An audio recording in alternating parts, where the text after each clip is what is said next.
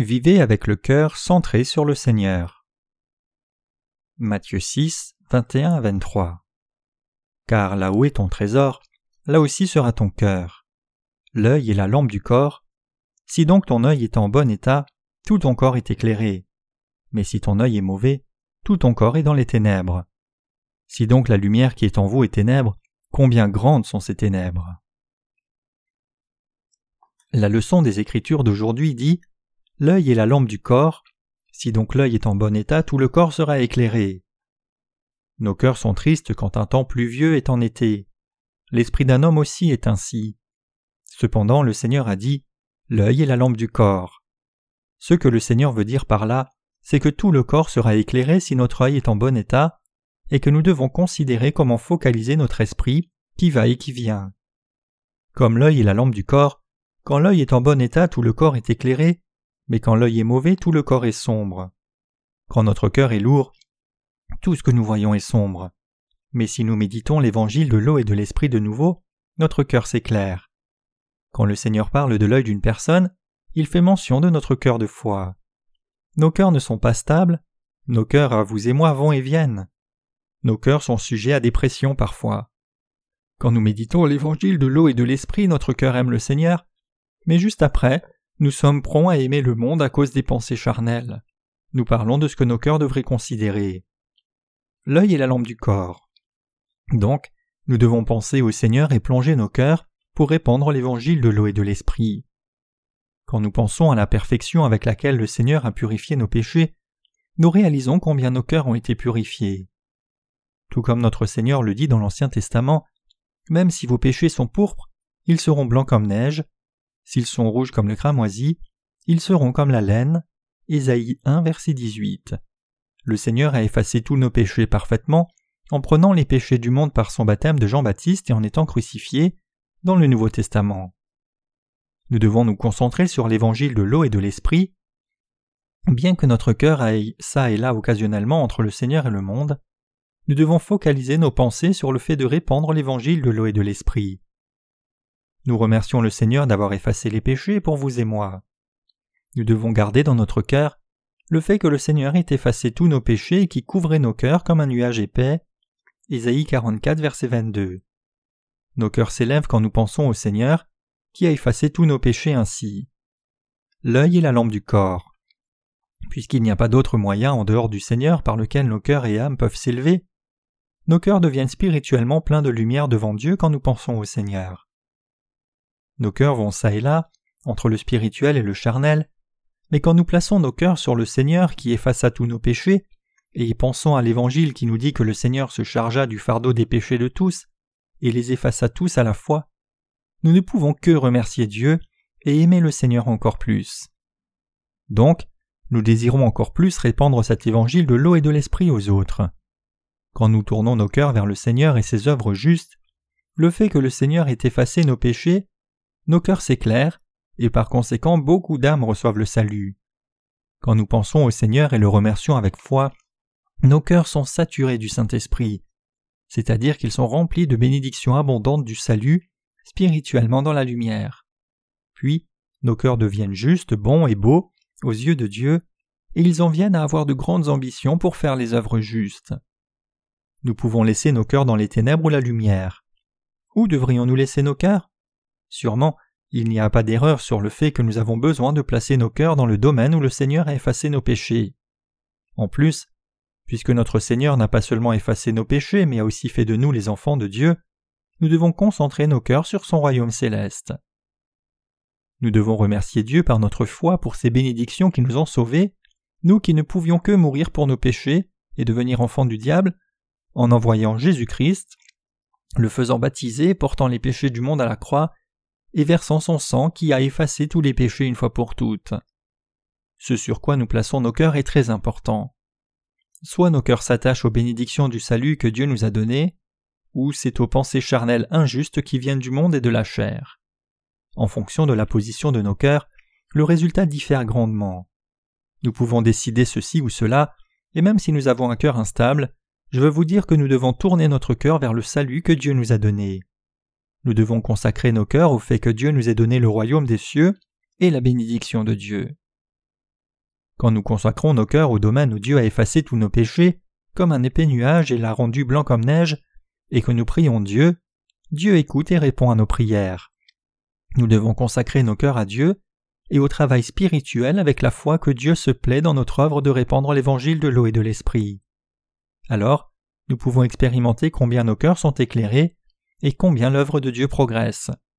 Nous pouvons devenir les gens de bénédiction et être utilisés pour l'œuvre joyeuse et bénie de Dieu. Chers frères et sœurs, quand nous dévouons nos cœurs à répandre l'évangile de l'eau et de l'esprit, nos cœurs sont heureux.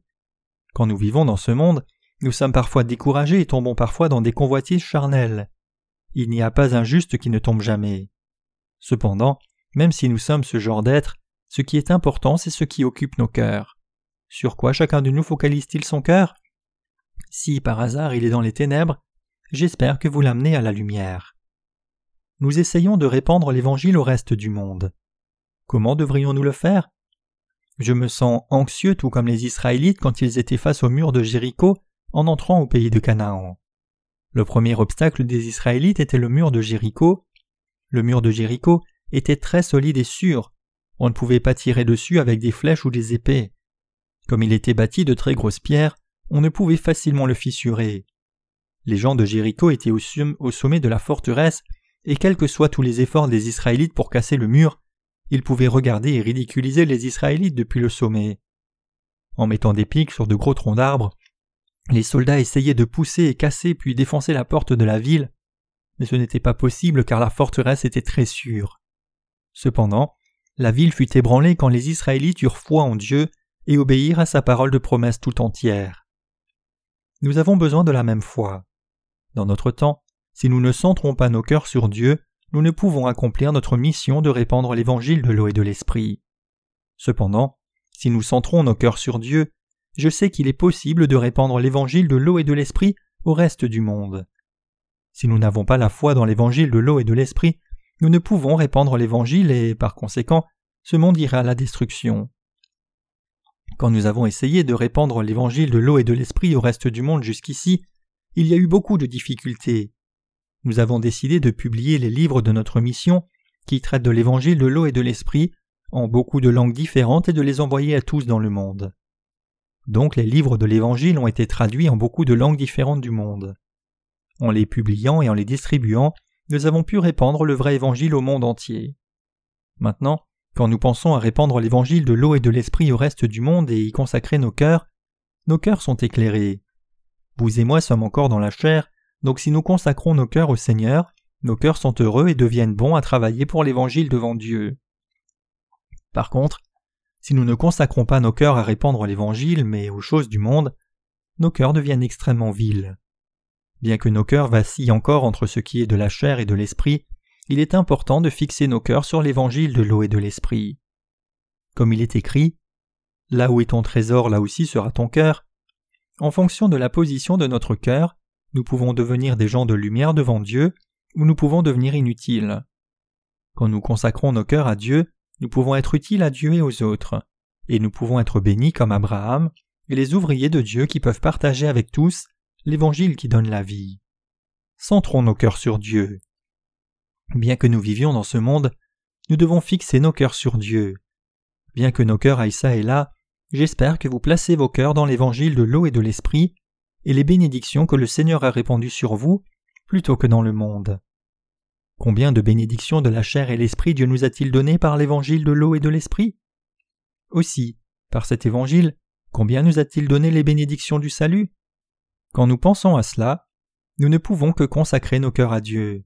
Il est bon de consacrer nos cœurs à Dieu. Il est aussi bon de dévouer nos cœurs à l'Évangile. Il est bon de dévouer nos cœurs au grand salut qui effaça tous nos péchés. Il est correct de remercier le Seigneur et de glorifier le Seigneur, et il est bon de travailler pour l'évangile de l'eau et de l'esprit. Nous remercions aussi Dieu d'avoir fait de nous ses enfants. Le Seigneur nous donna les cieux, et il est justifié que nous consacrions nos cœurs au Seigneur. J'espère que vous fixez vos cœurs sur le Seigneur.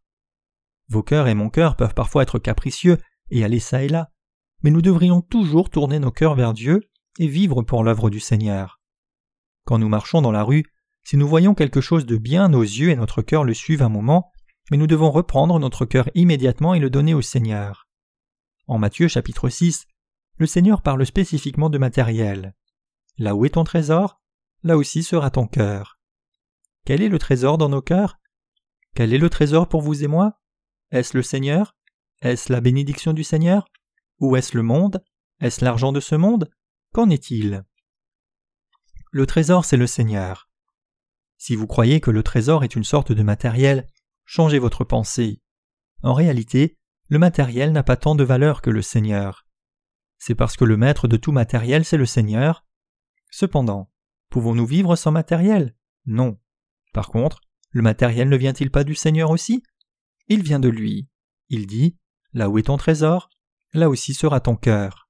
Donc, si vous centrez vos cœurs sur Dieu, tout vient à vous. Tout sera pourvu pour vous dans la voie de la justice. Cependant, quelques faux prédicateurs enseignent ce verset comme si tu donnes de grandes offrandes, c'est que tu as une grande foi. Ne vis pas pour des trésors sur terre, mais au ciel. En d'autres termes, donne beaucoup de dîmes et d'offrandes à l'Église. Et ils mettent Là où est ton trésor, là aussi sera ton cœur, sur les enveloppes des offrandes.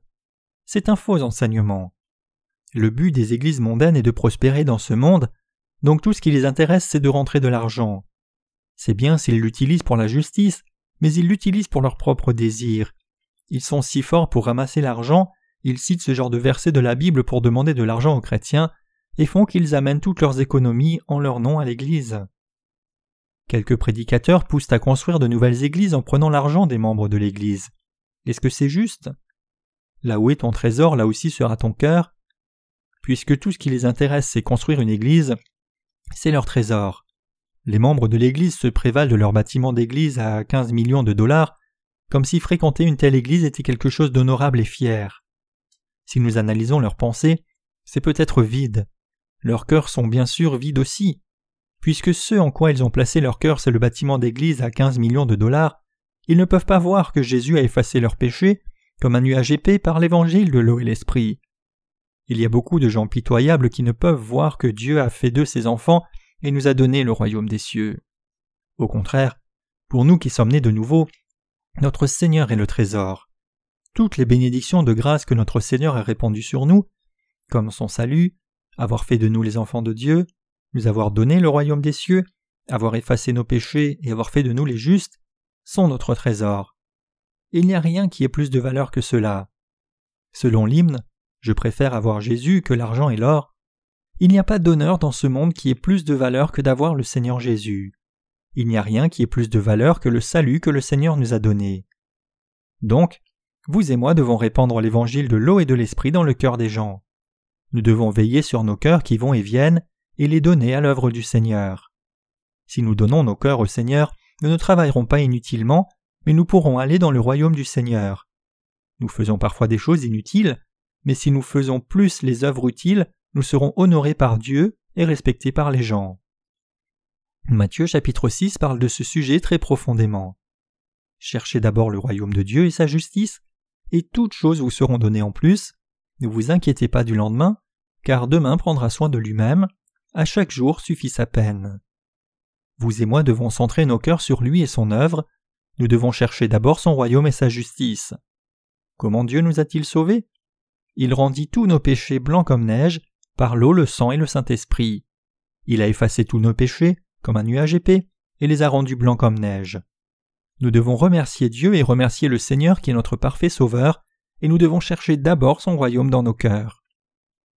C'est la volonté de Dieu que l'évangile de l'eau et de l'esprit soit répandu dans le monde entier, de sorte que ceux qui doivent y croire croient, et que ceux qui ne croient pas ne croient pas. Nous devons donner des opportunités égales d'entendre l'évangile à tous pour accomplir la volonté de Dieu. Nous devons faire cette œuvre. Ainsi, le vrai trésor pour vous et moi, c'est le Seigneur centrez votre cœur sur le Seigneur. Bien que nous soyons des gens qui avons beaucoup de limites, fixons nos cœurs sur le Seigneur. Tournons nos cœurs vers le Seigneur et répandons l'évangile de l'eau et de l'esprit aussi souvent que possible. Alléluia. Nous remercions Dieu de nous aider à centrer nos cœurs sur le Seigneur.